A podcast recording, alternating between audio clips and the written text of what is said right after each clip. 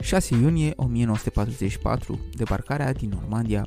Trupele aliate iau cu asalt coasta franceză ocupată de forțele naziste. Este ziua în care soarta celui de-al doilea război mondial este întoarsă.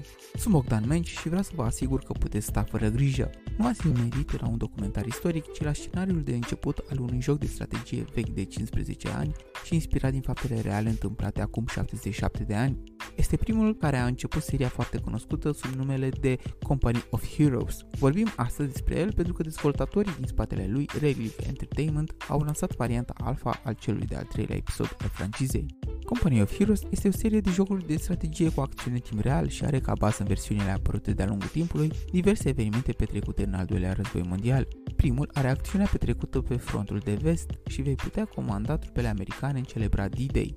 În al doilea, frontul se mută în est și avem șansa de a lupta sub steagul rusesc. Vom resimți frigul și exigența capitaniilor sovietici din teatrele de război siberiene, joc ce a stănit multe controverse în Federația Rusă pentru că modul în care cei de la Relic au ales să spună povestea pare că a fost considerat exagerat. Na, ce să faci? Este totuși un joc și este doar inspirat din faptele reale și vă sfătuiesc să-l tratați ca atare. Ultimul apărut, care de fapt nu este lansat oficial și va vedea lumina rafturilor digitale abia spre sfârșitul lui 2022, schimbă coordonatele și ajungem în Italia și pe coastele deșertificate ale continentului nord-african. În campania single player veți putea înrola chiar și pe celebri partizani italieni, a căror melodie o știți sigur.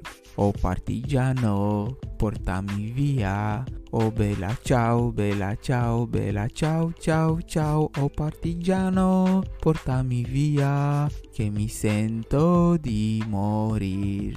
Gata, lecția de canto. Să vă mai spun puțin și despre acest RTS istoric. Ca și mecanici de joc, controlezi anumite batalioane armate cărora le ordoni să cucerească poziții cheie pe harta de joc.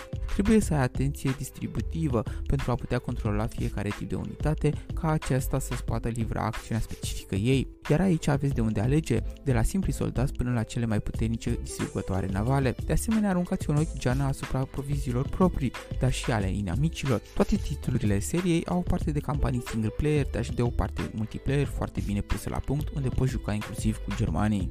Grafica a evoluat de la o versiune la alta. Pe scurt o să vedeți din ce în ce mai multe cărămizi cum sar din clădirile lovite de bombardamente. Bine, nu doar atât, ultimul se laudă că motorul grafic folosit transformă o bună parte din acțiune într-un mod cinematic.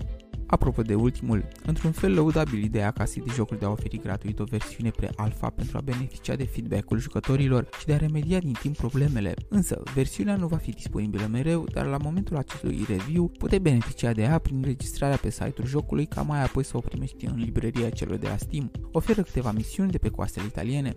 Așadar, fanii jocurilor de strategie și a celor cu acțiunea desfășurată în al doilea război mondial au la dispoziție o franciză axată numai pe așa ceva și care tratează în detaliu foarte multe aspecte. Al doilea război mondial este o istorie. Tu ești pregătit să-l trăiești? Pe curând!